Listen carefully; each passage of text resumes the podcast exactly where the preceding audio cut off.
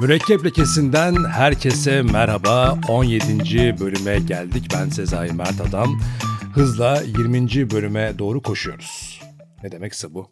Aslında böyle bakıldığında yani normal. Hani bölüm yaptıkça yeni bölümlere koşmamız da gayet olası ama böyle bir takıntı vardır ya işte 20. bölüme koşuyoruz, 50. bölüme koşuyoruz ve koşuyorsun yani böyle baktığın zaman 100. bölüme de koştuğumuz söylenebilir. Neyse 17. bölüme gelmiş olmanın memnuniyeti bende var. Umarım bu programı dinleyenler de bundan dolayı memnunlardır ve de e, eğer memnunlarsa birilerine tavsiye ederek bu e, paylaşımımızı daha da arttırmalarını rica ederiz. Spotify, Apple, e, iTunes ve Google Podcasts başta olmak üzere tüm e, podcast platformlarında ve e, programın kaydının yapıldığı Anchor FM de programımız, bölümlerimiz bulunabilir ayrıyetten. Sezai Mert Adam YouTube kanalında da her bölümü bir video haline getirerek paylaşmaya devam ediyorum. Ama önemli olan e, nitelik değil mi? Nicelik değil yani kaç bölüm yaptığımızdan ziyade niteliğimiz önemli. İçinde ne olduğu önemli ama nicelik sizde olmuyor. Çünkü eğer belli bir sayı, belli bir rakam, belli bir e, istikrar sağlanmadığı müddetçe niteliğin e, araçlığı da aslında yeterli hale gelmiyor denebilir. O yüzden nitelik elbette her zaman önemlidir ama nicelik sizde olmaz. Bir önceki bölümdeki e, bahsettiğim hayatın ikiliği konusuna da burada bir selam çakalım. İkiliklerden bir tanesi de nicelik niteliktir belki biri olmadan diğeri olmuyor denebilir mi? Denedebilir, denmeyebilir ama bunu da not olarak düşelim. Evet, bu arada ileriki zamanlarda e, yani bu sezonu böyle şimdi söyleniyor ya sezon bu bir benim ilk sezonum bu mürekkep lekesi için. 35 bölümde ilk sezonu bitirmeyi hedefliyorum. Bu da tahmini Kasım ayının sonuna denk gelecek ve Aralık ayında da e, bu bir taraftan bu yaptığım bütün bölümleri biraz daha geniş kapsamlı olarak e, editliyorum, yazıyorum ve 35 bölümün sonunda da ilk kitap çalışmamı da bu bir, iki tane daha projem var ama bir tanesi de bu olacak. 35 bölümü 35 ayrı bölüm halinde toplayacağım ve de şu anda hani size aktardığımın biraz daha detayına yazılı metin halinde toplayarak bir kitap yapmayı da planlıyorum. O kitabı da işte Ocak, Şubat ayı gibi çıkarmayı düşünüyorum. Buradan da e, bunun duyurusunu yapayım. Bir duyurum daha olacak. E, Patreon yani biliyorsunuz bir destek hesabı e, platformu. Orada üreticiler e, tasarımcılar kendi ürünlerini koyup kendi hesaplarını açıyorlar. Patreon.com linkini de hem buradaki podcast'in altına hem de YouTube kanalımda e, açıklamalar bölümüne koymuş olacağım ve buradan da eğer bana destek vermek isterseniz Patreon.com'dan bana destek verebilecek şekilde işte girişinizi yaparak gönlünüzden ne koparsa mı diyeyim artık ya da işte kendi belirlediğiniz şey üzerinden bana desteklerinizi sunabilirsiniz. Evet bu duyuruları yaptıktan sonra e, bugünün konusuna yavaş yavaş geçmeye başlayalım. Deminden beri birçok şeyden bahsettim. İşte podcast dedim, YouTube dedim, Patreon dedim, o dedim, bu dedim, kitap dedim, dijital şeylerden bahsediyoruz. Bütün bu manevraları geniş, sonsuz, sınırsız alanda yapmamıza olanak tanıyan bir çağda yaşıyoruz ve bu çağda genel anlamıyla modern çağ diyoruz. Modern çağın içerisindeki bizlere de modern bireyler diyebilir miyiz? Evet diyebiliriz. Peki bu modern bireyler nasıl yaşayacak kardeşim? Bizler nasıl yaşayacağız? İleriki hayatımızı nasıl kuracağız hareketiyle doğum kısmına bu bölümde girmeye karar verdim. Başlıktan da anlamışsınızdır zaten. Daha önceki bölümlerde ölüm ve yaşam üzerine konuşmuştum. Bu bölümde de doğum üzerine bakacağım biraz. Modern çağın insanlığı hakkında doğum konusu nasıl işlenebilir? İnsan nasıl doğar? Başkalarının kararıyla yani çocuk sahibi olma kararıyla başkalarının verdiği bunlara anne ve baba deniliyor biyolojik anlamda. Elbette istisnaları ve karar dışı halleri bir kenara koyarak bunu söylüyorum. Peki bu dönemin insanı çocuk yapma kararını neden alır? Çocuk sahibi olmak gerekli midir? Kime ve neye gereklidir? Hadi başlayalım.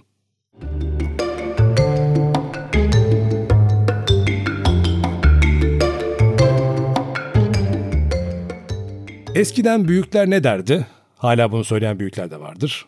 Büyüyeceksin, iş sahibi olacaksın, sonra evleneceksin, sonra çoluğa çocuğa karışacaksın. İş seçimi ve eş seçimi dayatmasına iki önceki bölümde değinmiştim. Dinlemeyenler varsa gitsin o bölümü dinlesinler. İş ve eşten sonra şimdi bu çol çocuk kısmına bakalım. Neden ürer insan? Üreme içgüdüsüyle mi? Eğer ilk insan türlerinden bahsediyorsak evet. Yani İçgüdü dediğimiz bir şey var mı? Evet var. Üreme içgüdüsü gibi temel içgüdülerimiz o film gelmesin aklınıza hemen. Temel içgüdülerden bir tanesi üreme içgüdüsüdür. Hayatta kalma içgüdüsüdür. Beslenme, avlanma gibi yönelimler de bu hayatta kalma, yaşama içgüdülerinden gelir. Güdü nedir? İstemsiz harekettir ve bizim içerimizdeki kodlarda var. Bunun psikolojik analizine şimdi girmeyeceğim ama güdü kavramı aslında istemsiz olarak bizde var olan kodların yaratmış olduğu hareketlerin kaynağıdır denilebilir. Örneğin cinsellik bir içgüdü değildir, üreme içgüdüdür. Ama cinsellik bir dürtüdür. Ama hareket kaynağını üreme içgüdüsünden alır. Tekrar önceki sorumuza gelecek olursak insan neden ürer? Çünkü üreme içgüdüsüyle dediğimizde demin de söylediğim gibi Neandertallerden, ilk Homo sapiens'ten veya benzer ilk insan türlerinden avcı toplayıcı dönemde aslında kökenini aldığı hayvanlarla yapısal olarak çok farklı olmayan ilk insanların yaşayış şekillerine bakıldığında üreme içgüdüsüyle hareket ederek, üreme içgüdüsünün emrinde insanlar üremiştir diye tahmin ediliyor. E, akla da yakın geliyor bu. Çünkü tarım devrimi sürecinden sonra ortaya çıkan toplumlaşmaya kadar insan avcı toplayıcı olduğunda yaşam pratikleri aslında ormandaki hayvanlardan çok da farklı değil. Zaten dil dediğimiz o e, dilin kökeni, konuşmanın kökenine geldiğimizde o zamanlar da o noktada çok anlamlı e, diller ve işaretler bütününü göremiyoruz. Dolayısıyla üreme içgüdüsüyle üreyen insan bilincini bir kenara bırakarak sadece içgüdünün hareketi ve dürtülerinin tamamlanmasıyla e, cinsel ilişkiye girer ve ortaya çıkan işte çocuklarla da bir e, işte bugünkü hayvanlardan bir farkı yok. Eğer siz üreme içgüdüsünü bir sebep olarak ortaya koyacak olursanız ben buna kusura bakmayın bugün bu geçerli değil diyorum. Çünkü güdüler değişmedi. Güdüler olduğu yerde duruyor. Ancak bize en yakın olan e, hayvanlardan bir örnek verecek olursam mesela kediler. Kedilerin üreme içgüdüsüyle hareketini onların kızışma zamanlarında gözlemleyebilirsiniz. Hem erkek hem dişi kızışma zamanı geldiği zaman gözü hiçbir şey görmez ve birbirlerine zaten sürekli olarak hem kokularıyla hem hareketleriyle hem sesleriyle mesajlarını ulaştırırlar ve e, yoğun bir çiftleşme görürüz orada. Aynı şekilde yine kedilerin e, kedileri bildiğim için kedi örneği veriyorum. Köpek sahibi olanlar da kendi örneklerini oluşturabilirler. Ben köpekte çok fazla tanımıyorum ama kediler olduğu için evimizde kedileri çok yakından tanıyorum. E, kediler örneğin bir işte o kedilerin vikviklemesi denilen işte bir kuşu gördüklerinde e, kitlenip e, sürekli olarak ona ulaşmaya çalışması da yine avlanma içgüdüsü e, temelli bir hareketti. Bu noktada da bilinç ortada yoktur. Kedi o sırada aradaki camı, aradaki mesafeyi düşünmez. Sadece o kuşu nasıl avlayıp avlayamayacağını odaklanır ve buna karşılık yine bilinç dışı birçok hareket gerçekleştirir. Dolayısıyla bugünkü insan e, üreme içgüdüsü gibi içgüdülerin emrine değildir. Ancak bu içgüdüler yaşamaya devam eder. Ancak kontrollü şu anda bilinç tutuyor. Yani güdüleri kontrol ediyor. Aslında baskılamak kelimesini özellikle kullanmıyorum çünkü güdülerin baskısını ortadan kaldırmak ya da güdüyü güdü, güdülere kontrolü vermek, karar mekanizmasını güdülere bırakmak da yine bilincin kararı içerisinde. Biz güdülerimizi baskılıyoruz demek biraz standartize bir laf olmuş oluyor. Ondan e, kaçınıyorum.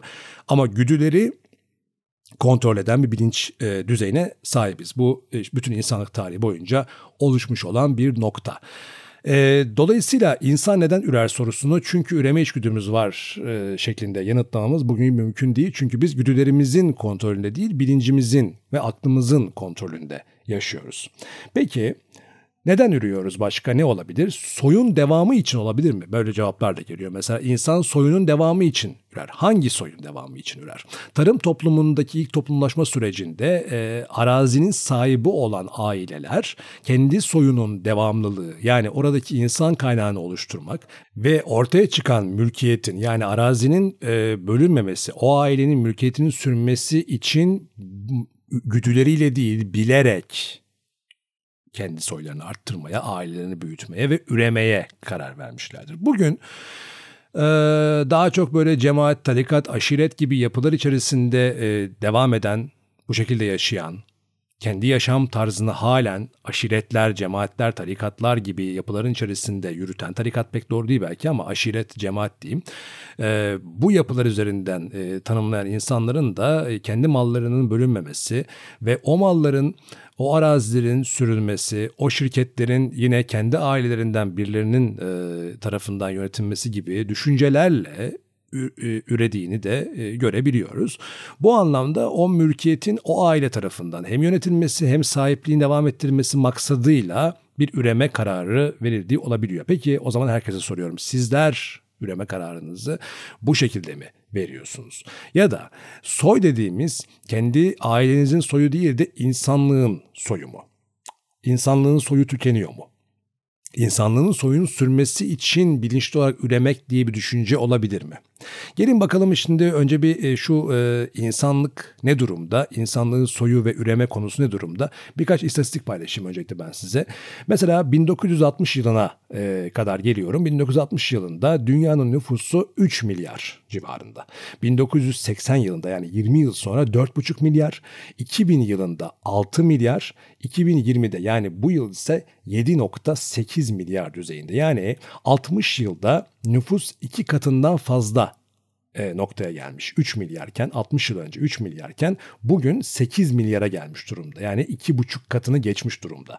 Ve 2050 yılındaki tahminse 9,8 milyar. Yani 2050 1960 yani 90 yılda bu nüfusun 3'e katlanacağı öngörülüyor. 90 yıl bir süreçte. Demek ki insanlığın e, soyunun tükenmesi diye bir durum söz konusu değil. Böyle bir tehlike insan nesli için söz konusu değil. Kaldı ki hiçbir tür insan dışında kendi neslinin tükenmesi tükenmemesi konusunda belli bir bilinçle hareket etmez. Mesela hayvanların soyu tükenen, nesli tükenen hayvanları alıp koruma altına alan insanın bilinci o nesli tükenen hayvanların kendisinde yok. Ama onlar güdüleriyle ürer, ürerler bir kararla değil güdüleriyle ve dürtü, dürtü tamamlayıcılarıyla ürerler. Ama e, onların neslinin tükenmesini sağlayan ortam bozukluklarının %90 sebebi de yine insandır bu arada. O konuya geleceğim. Ekoloji konusuna geleceğim zaten şimdi. Bu 2050 yılında 10 milyar civarında nüfusla dünyayı sarıp sarmalaması beklenen insan neler yapıyor peki? Öncelikle bir dünya gözünden bakalım konuya. Endüstriyel atıklarımız var. Bunlar devam ediyor bütün hızıyla. E, sera gazlarımız var. Bunlar da devam ediyor. Çölleşen topraklarımız var. Toprakları çölleştiriyoruz ve e, karbondioksit emisyonumuzu sürekli arttırmaya devam ediyoruz. Hayvanları öldürüyoruz sürekli olarak hayvanları. Hayvanları bir de e, endüstriyel olarak işliyoruz. Onların doğal üreme alanlarını e, çoğaltarak e, işte 10 tane dana üreyecekse biz kendi endüstriyel testlerimiz için 10 değil 1000 tane danayı üretip daha sonrasında onları öldürüyoruz. Ama bahsettiğimiz canlar canlar. Yani o da insan gibi bir can ve sadece insan kendi hakimiyetiyle bunu yapıyor. Tavuklara da aynı şeyi yapıyoruz. Diğer hayvanlara da aynı şeyi yapıyoruz. Avlanmak adı altında hayvanları yani tamamen bir keyifle hayvanları öldürüyoruz. İşte kuşları vuruyoruz. Bunları tüfekle, tabancayla, ateşli silahlarla yapıyoruz. Ya da gidip vahşi hayvanları öldürüyoruz. Onların derilerini e, yüzüyoruz. Onların kürklerini kullanıyoruz.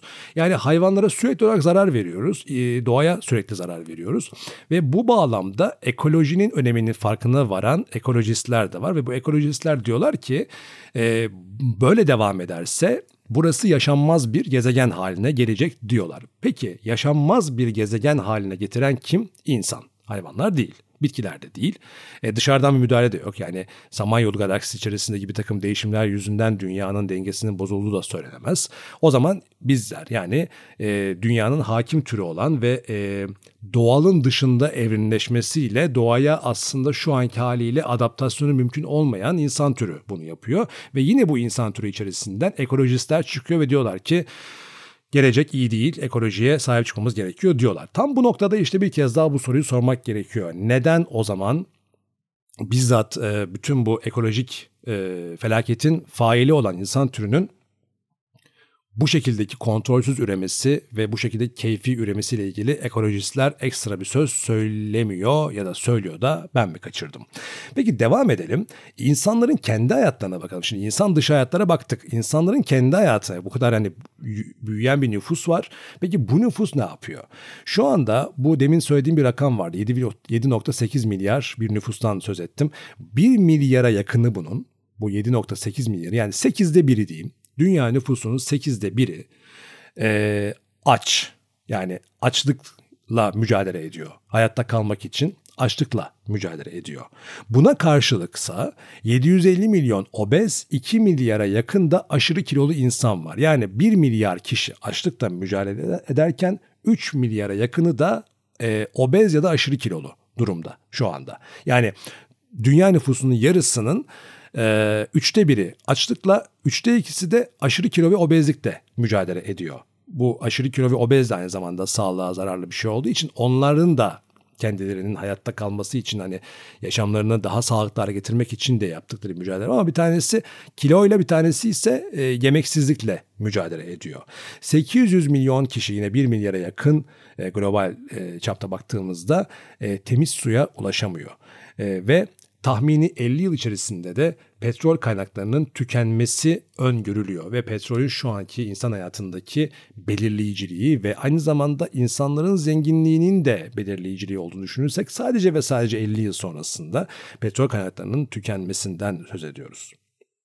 Peki insan bu şekilde yaşarken yani diğer yarısı da bu 4 milyar da hani keyfi yerinde değil. Obezle mücadele eden veya açlıkla mücadele eden, temiz suya erişimi olan, savaş tehdidi altında olan, kendi güvenliğini sağlama konusunda sıkıntı yaşayan insanların yanındaki diğer %50'lik 4 milyar civarındaki insan da hani aşırı keyfi yerinde değil. Onlara başka sorunlarla mücadele ediyorlar. Ee, peki insan ne kadar yaşıyor diye sorduğumuzda yani istatistiklerden gittiğim için bu bölümü öyle kapatmak istiyorum. Ee, 16. yüzyılda kadar insan ömrü 30 ila 40 e, yaş ortalamasında. Yani bu bugünden bakıldığı zaman ilginç bir mesela ben 37 yaşındayım. İşte benim artık ölüm vaktim gelmiş oluyor 16. yüzyıla bakıldığı zaman. Hani ben işte bu zamanlar öleceğim. Hani bu civarda yani aslında. E ama bu yaşlara şu an ölüm yakıştırılmıyor. Neden? Çünkü bir aydınlanma çağı başlıyor ve aydınlanma çağıyla birlikte e, bilimdeki gelişmelerle beraber e, bu yaş ortalaması yukarı doğru tırmanmaya başlıyor ve bugün 70'in üzerinde dünyadaki insan ömrü ortalaması. Yani 16. yüzyıldan bugüne e, baktığımız zaman işte 16. yüzyıl 1500'lü yılların sonu diye düşündüğümüzde işte ortalama son 500 yıl yani aydınlanma çağı süreci 17. yüzyılda birlikte başlayan düşünce e, yapısı ve buna bağlı olarak hem bilimde hem felsefedeki ilerlemeyle birlikte sanayi devrimini takiben son 500 yılda insan ömrü iki katına yükselmiş. O zamana kadar insanın yani insanlık tarihinin kaç bin yıl olduğunu düşündüğümüzde hani geriye döndüğümüz zaman milattan önce 10 bine kadar gitme 8 bine kadar şimdi medeniyet bazında mesela Göbekli Tepe kazıları milattan önce 8 bin yanlış hatırlamıyorsam oralara kadar varıyor şu anda. Hani bugüne de baktığımız zaman 10 bin yılın üzerinde bir insanlık tarihi var ve bu 10 bin yılın sadece ve sadece son 500 yılında insan ömrü ikiye katlanmış durumda. Son 500 yıl her şeyi değiştirdi. Son 500 yıl hatta bu son 500 yılın son 200 yılı, son 100 yılı çok daha makro değişikliklere ve çok dar zamanlarda çok daha büyük sıçramalara sebebiyet verdi. Zaten biz de tam bu noktada olduğumuz için bu soruları sorabilecek mecralar ve bu soruları sorabilecek akla da sahip olmuş durumdayız. Peki o zaman insan neden üremek ister, neden çocuk yapmak ister sorusunu bu istatistiklerin ışığında biraz daha şöyle toparlayarak bir daha soralım. Bir başka seçenek olarak soralım. Mesela kendi soyu için mi? İnsanlığın soyunun devamı için mi? Ekolojiye faydası olsun diye mi? Yoksa e, insanlığa faydası olsun diye mi? E, böyle bir takım toplumsal sebepler, toplumsal iyilik tırnak içinde iyi olması, bir insan ortaya çıkartalım, bir çocuk yapalım, bunun ekolojiye faydası olsun ya da insanlığın soyu tehlikede o yüzden ürememiz gerekiyor. Ya da e, kendi ailemizin üremesi gerekiyor. Mesela eski tarım toplumu olmamasına rağmen bunu düşünebilir mi insanlar? Belki çok büyük holdingleri olan, çok büyük paraları olan insanlar benden sonra o para sağa sola gitmesin, yine ailede kalsın diyerek çocuk yapabilirler. Ee, ki onu da ayrı tartışmak gerekiyor. Ee, ya da işte dediğim gibi insana faydası olsun. Yani insanlığa faydası olan birisi ki bunun garantisi de yok. Neden çocuk yapar insanlar? Bu düşünceler üzerinden mi acaba? Peki bu hazır şeyi de söylemişken bir mülkiyet konusuna da girelim. İnsan kendi mülkü düşüncesiyle çocuk yapar. Yani benim bir çocuğum olsun, benim olsun. Yani benim çocuğum olsun, bana ait olan bir insan olsun e, diye düşüncesiyle yapar mı acaba? Çünkü hep tartışılan konudur. Ee, daha da tartışılmaya devam edecek. Aile kavramı içerisindeki çocuğun o modern birey sürecindeki e, kendi özgürlük alanları, kendi kararlarını verme süreçleri, bireyin modernleşmesi, bununla beraber anne babanın da modernleşmesi. Yani anne ve babanın da aslında çocuğa endeksli olmayan kendi hayatını çocuğun hayatının yanında ve yine aslında biraz da ondan da ayrı yaşama özgürlüğünü artık yavaş yavaş oturtmaya başlaması. Yani e, bireyci anlayış çerçevesinde ne kadar mülkiyet e, düşüncesiyle yapılan çocuk o konudaki e, düşünceyi tatmin edecektir. Bu da başka bir soru işareti. Bütün bunlarla beraber eğer e, bir çocuk yapayım ve de onu örnek yani kendi düşüncesi üzerine örnek olarak yetiştireyim düşüncesinden olacaksa örneğin bir istatistik şunu söylüyor. Amerika Birleşik Devletleri'nde 400 bin çocuk şu anda e, anne babasız işte yetimhanelerde, bakım evlerinde falan büyüyorlar. Ve bunun şu an mesela sadece bu sene 100 bin tanesi evlatlık alınmayı bekliyor.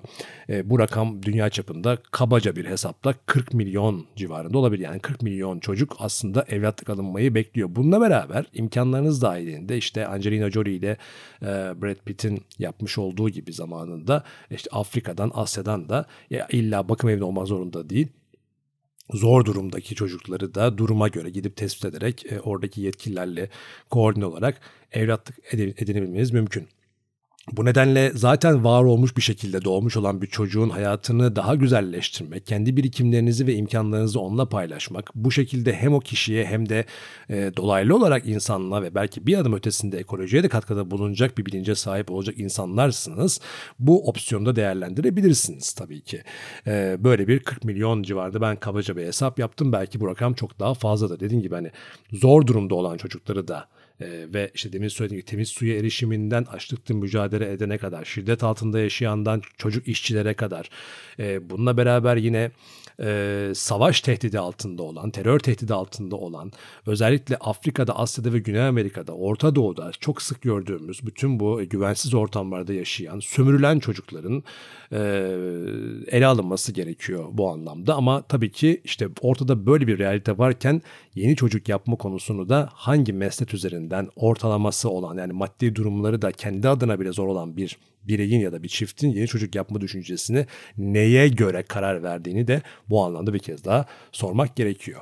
Bir opsiyon daha var niye çocuk yapılmasına göre. Bunu da burada değerlendirdikten sonra mülkiyet konusunu da e, Acaba aşkın ürünü mü? Yani evet çok aşıksınız e, birbirinize ve diyorsunuz ki bizim aşkımızın bir ürünü ortaya çıksın. Romantik bir karar. Bir insan çok sevdiği, aşık olduğu birisinden kendisiyle ortak olan bir başka bireyin doğumundan heyecan duyabilir. Çok da normal ve romantik aynı zamanda hani çok anlaşılabilir bir durum bu. Ama e, Olay o kadar da basit mi? Çünkü ortaya çıkan şey e, bir eşya almak değil. Yani çocuk yapıyorsunuz ve bu çocuk sizin çocuğunuz evet. Sizden ortak bir ürün evet ama o büyüyecek başka bir birey olacak ve bir yerden sonra artık kendi hayatı ve siz eğer onun hayatını nasıl e, müdahale edeceksiniz? Nasıl onu yöneteceksiniz? Anne baba olma kısmını nasıl yöneteceksiniz? Bir de buradan da bakmak gerekiyor. Çünkü eve e, aldığınız e, ve sizinle beraber yaşayacak olan kedi, köpek, kuş gibi hayvanlarla bile eş ilişki kurmanızın gerektirdiğini ortaya çıktığı bu dönemde kendi çocuğunuzla nasıl bir eş ilişki kuracaksınız? Bu düşünce üzerinden kendinizi ne kadar tatmin edeceksiniz? Bu biraz aslında bir yerden sonra mülkiyeti dönecektir. Yani anne babayla kurulan ilişkinin e, aşk ürünü olarak da olsa veya kendi çocuğum olsun bir şekilde nasıl olursa olsun düşüncesi çocuk yapsanız da bu iş bir yerden sonra anne baba çocuk arasındaki ilişkinin e, işte o kar- karmaşıklığına ve çocuğun sizi sorumlu tutmasına, sizin çocuğu sorumlu tutmanıza ve yeni çatışmalara yol açacaktır. Dolayısıyla sormak istediğim soruyu bu başlık altında topladıktan sonra şöyle bir sonuca varabilir miyiz? Üreme içgüdüsü üzerinden e, değerlendirilemeyeceğine göre bugün her şeyimizi bilinçle yaptığımıza göre çocuk yapma kararını hangi temele göre yapıyorsunuz? Belki de şöyle bir şey söyleyebilirsiniz. Dersiniz ki ben bu dünyaya yeni bir insan getirmek ve bunu da sadece o insan için yani yeni çocuğum için yapmak istiyorum diyebilir misiniz? Yani şöyle düşünelim. Ben şu an yaşıyorum. Benim aldığım keyifler var, hedeflerim var. İşte ne bileyim bir şeyim ben, ben bir hayatım var. Ve bundan dolayı dönüp e, anneme babama teşekkür ediyorum. İyi ki beni doğurmuşsun, iyi ki beni yapmışsınız diye. Yani e, neden? İşte çünkü keyifli anlarımda, mutlu olduğum anlarda bunu söyleyebilirim belki ama hani hiç olmasaydım ne olacaktı? Hiç olmasaydım zaten ben bunun karşılığında Aa, ben olmadım ya keşke olsaydım bak şunları şunları yapacaktım diyen bir başka bir varlık yok ki bunu desin. Ben oldum zaten olmuşum ki ancak ve bu da başkasının kararıyla olmuş ki ancak ben şu anda bir şeylerin e, mücadelesini yaşıyorum veya bir şeyden keyif alıyorum, mutlu oluyorum vesaire. E, dönüp teşekkür etmesi için, e, o kişinin mutluluğu için ben bir çocuk yaptım diyebilir mi anne baba? Biraz bunu da düşünmek lazım. Bir seçenek daha eklemek istiyorum. Aslında bir tane daha ekleyeceğim ama bir tanesi daha. En aklıma yatanı belki de. Ee, Danimarka'da yaşayan bir arkadaşım var. Danimarka'da yaşayan arkadaşım bana şunu söyledi. Orada yaşayan insanlar çocukları mut, yani mutlaka çocuk yapıyorlar. Yani çocuk yapma alışkanlıkları var dedi. Ee, ama mesela bir tane yapıyorlar, iki tane yapıyorlar. Daha sınırlı, daha kontrollü yapıyorlar. Ben de dedim ki hani e, orada ama şunu söyledi ekstradan. Dedi ki ama dedi 12 aylık mı dedi 24 aylıkken dedi kreşe veriyor ve o andan itibaren aslında biraz devletin kontrolünde çocuk büyüyor. Sürekli olarak işte kreş oradan okul. Yani bizdeki gibi daha işte bizim gibi Orta Doğu ülkeleri daha az gelişmiş ülkeler bu, bu ülkelerdeki olduğu gibi değil. Çocuk orada çok küçük yaşta devletin kucağına bırakılıyor. Oradaki sistemle yetişiyor ve e, ve güvenli bir ortamda. Şimdi benim de aklıma şu geldi. Acaba oradaki Danimarkalı yurttaşlar Danimarka'nın kendi ortaya koymuş olduğu sistemi bir yurttaş olarak çok beğendikleri için, benimsedikleri için bu sistemin devamına bilinçli olarak insan kaynağı yetiştirme düşüncesinde olabilirler mi? İşte buradan da e, şöyle bir şey ortaya çıkıyor. Yurttaş sorumluluğu, yurttaşın kendi devletine olan sorumluluğu, insan kaynağı oluşturmak, nüfusu gençleştirmek, ekonomiye katkı sağlamak, sistemin devamlılığını sağlamak. Bu şekilde eğer o sistemi çok seviyorsa mesela o Danimarkalı, İsveçli, Norveçli gibi insanlar e, sistemin başka göçler alarak hani mecburi olarak başka insan kaynağının gelerek kültürün ve sistemin bozulmasını önlemek adına o sistem içerisinde yeni insan kaynağı üretmek için de yapıyorlar mı acaba dedim. Arkadaşım bilmiyorum öyle bir e, sinyal almadım veya öyle bilgim yok dedi ama ben kendim de bunu uydurmuş olabilirim. Bir teori olarak söylüyorum bunu.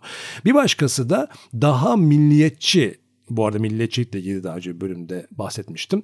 Ee, daha milliyetçi bir refleksle, daha vatan refleksiyle, bir ait olma haliyle e, bu ülkeye genç nüfusunu arttırmak için, insan kaynağı oluşturmak için çocuk yapıyorum gibisinden. Mesela Sovyetler Birliği'nin İnsan Hakları Evrensel Beyannamesi'ne en başta imza koymamasının sebebi yurttaşın devlete karşı olan sorumlulukları konusunda zayıf bulduğu için bu imzayı koymamıştır. Dolayısıyla e, yurttaşın devlete karşı olan sorumluluğu bir vatansever bir milliyetçi algılayışla çocuk yapma kararı alınabilir mi? Bu reflekslerle veya bu e, motivasyonla çocuk yapanlar var mı? Bunu da sormak gerekebilir. En son seçenek ise ya yaptım ama yaptım işte yani bir çocuk yaptım o da işte öyle yaşasın ben de doğal bir e, yani en baştaki o insanın üreme içgüdüsü ve cinsellik dürtüsünü tamamlayarak kendiliğinden yapmış olduğu doğal e, süreci e, devam ettirmek adına bunu yaptım. İşte onda bir hayatı var şeklinde daha anlam katmadan yapılan çocuklar da olabilir. Böyle bir düşünce de olabilir ama burada da sonuçta yine aslında bir doğallık oyunu oynanmış oluyor. E, bu da e, yine bilinçli alınan bir karar ama bu anlamda belki en masumu da bu düşünce olabilir. Ama yine de o çocuğun hayata getiriş kararından önce çocuğun yaşayacağı sıkıntıları bilen, bu hayatın ne olduğunu bilen, e, ekonomik koşulları bilen, kendi koşullarını bilen anne ve baba adaylarının o çocuğun hayata gelmesinden sonra yaşayacağı en azından ilk 15-20 yıllık sürecin sorumluluğunu tamamen kendi omuzlarında olduğunu bilmeleri gerekir.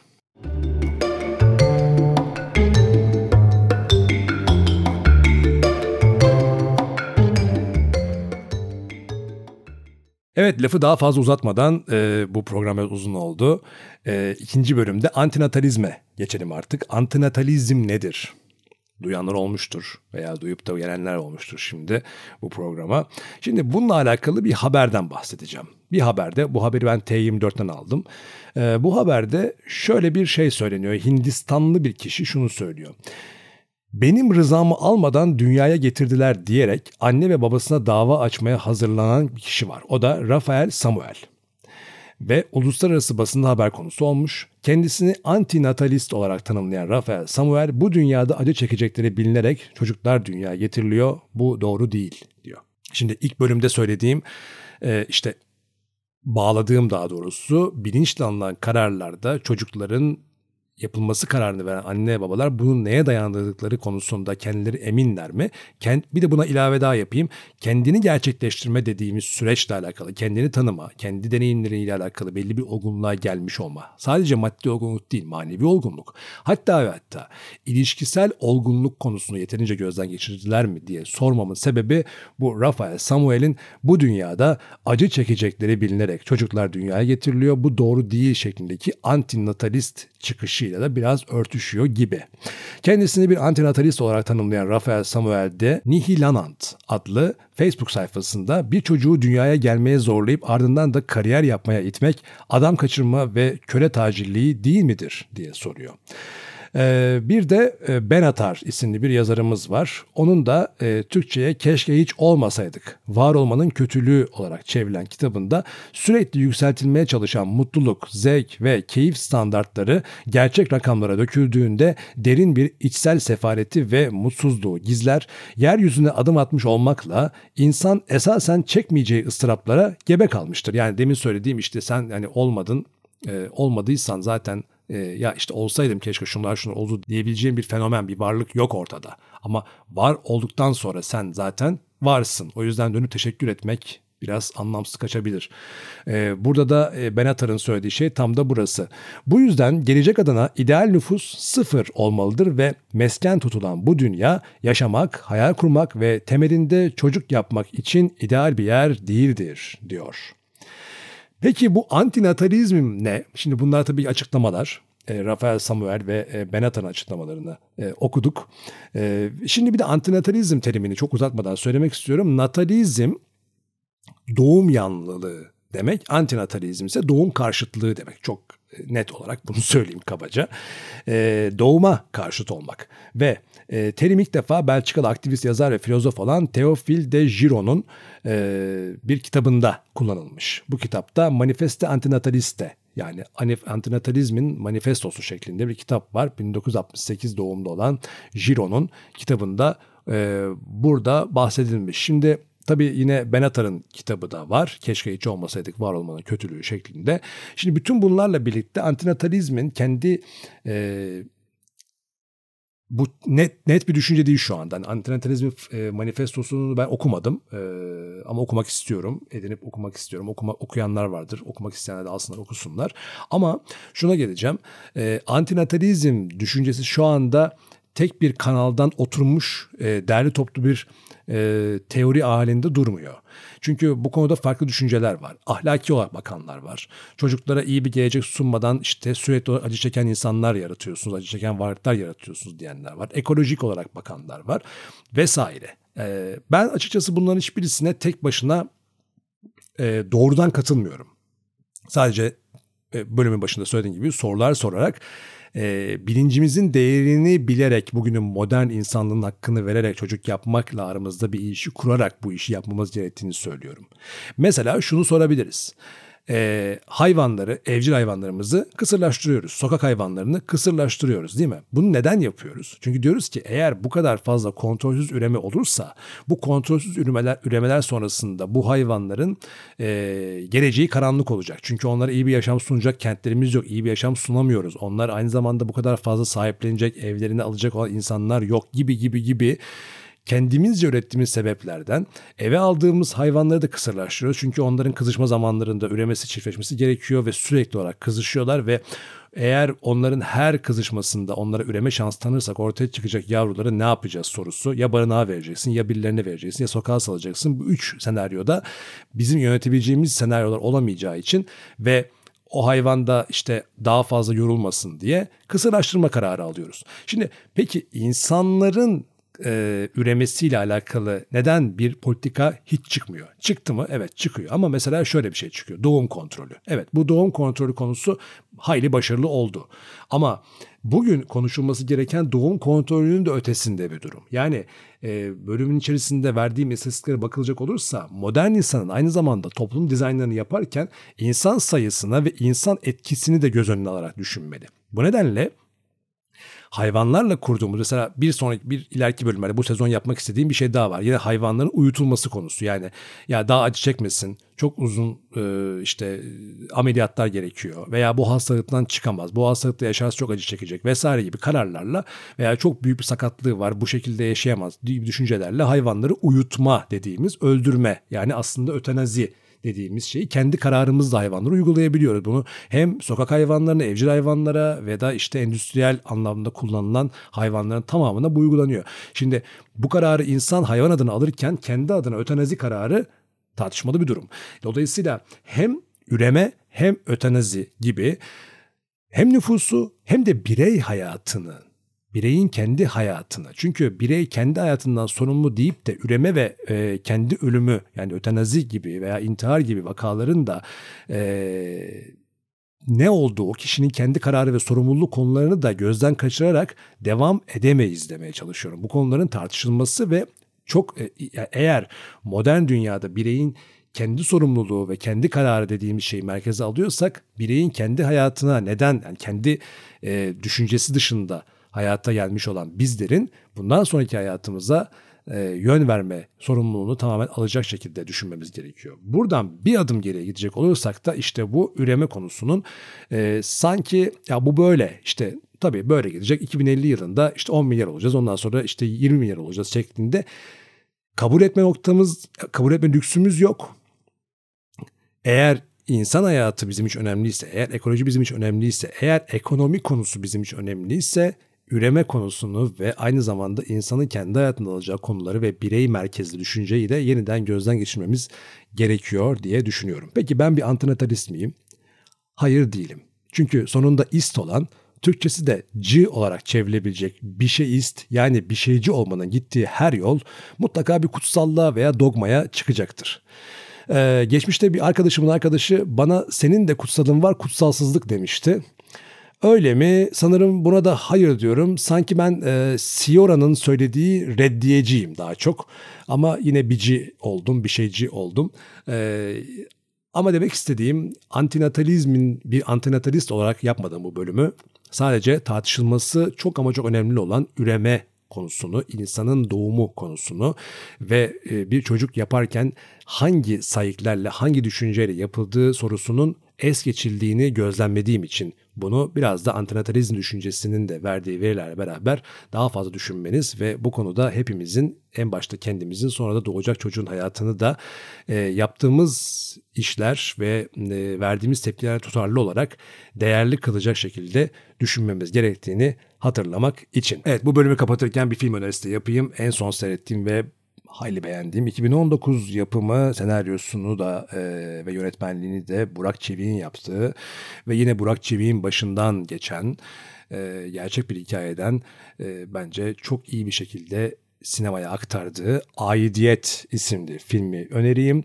Ve bir de e, tabii ki Benatar'ın e, kitabını söyledik e, Var Olmanın Kötülüğü kitabını ve bununla beraber yine Sioran'dan bahsettiğim için hazır e, Çürümenin kitabı Sioran'ın Çürümenin kitabını da buradan sizlere önermiş olayım diyor ve Mürekkep Lekesi'nin 17. bölümünü biraz kıllı denilebilecek olan bir konunun içinden geçip bitiriyoruz. Ben Sezai Mert Adam bir sonraki hafta yeni bir konuyla karşınızda olmak üzere. Şimdilik hoşçakalın diyor. Kanalıma abone olmanızı, Spotify'dan dinlemenizi, çevrenize tavsiye etmenizi ve Patreon linkinden de birazcık böyle acaba ne yapabilirim diye düşünmenizi de e, sizlerden rica ederek huzurlarınızdan ayrılıyorum. Hoşçakalın.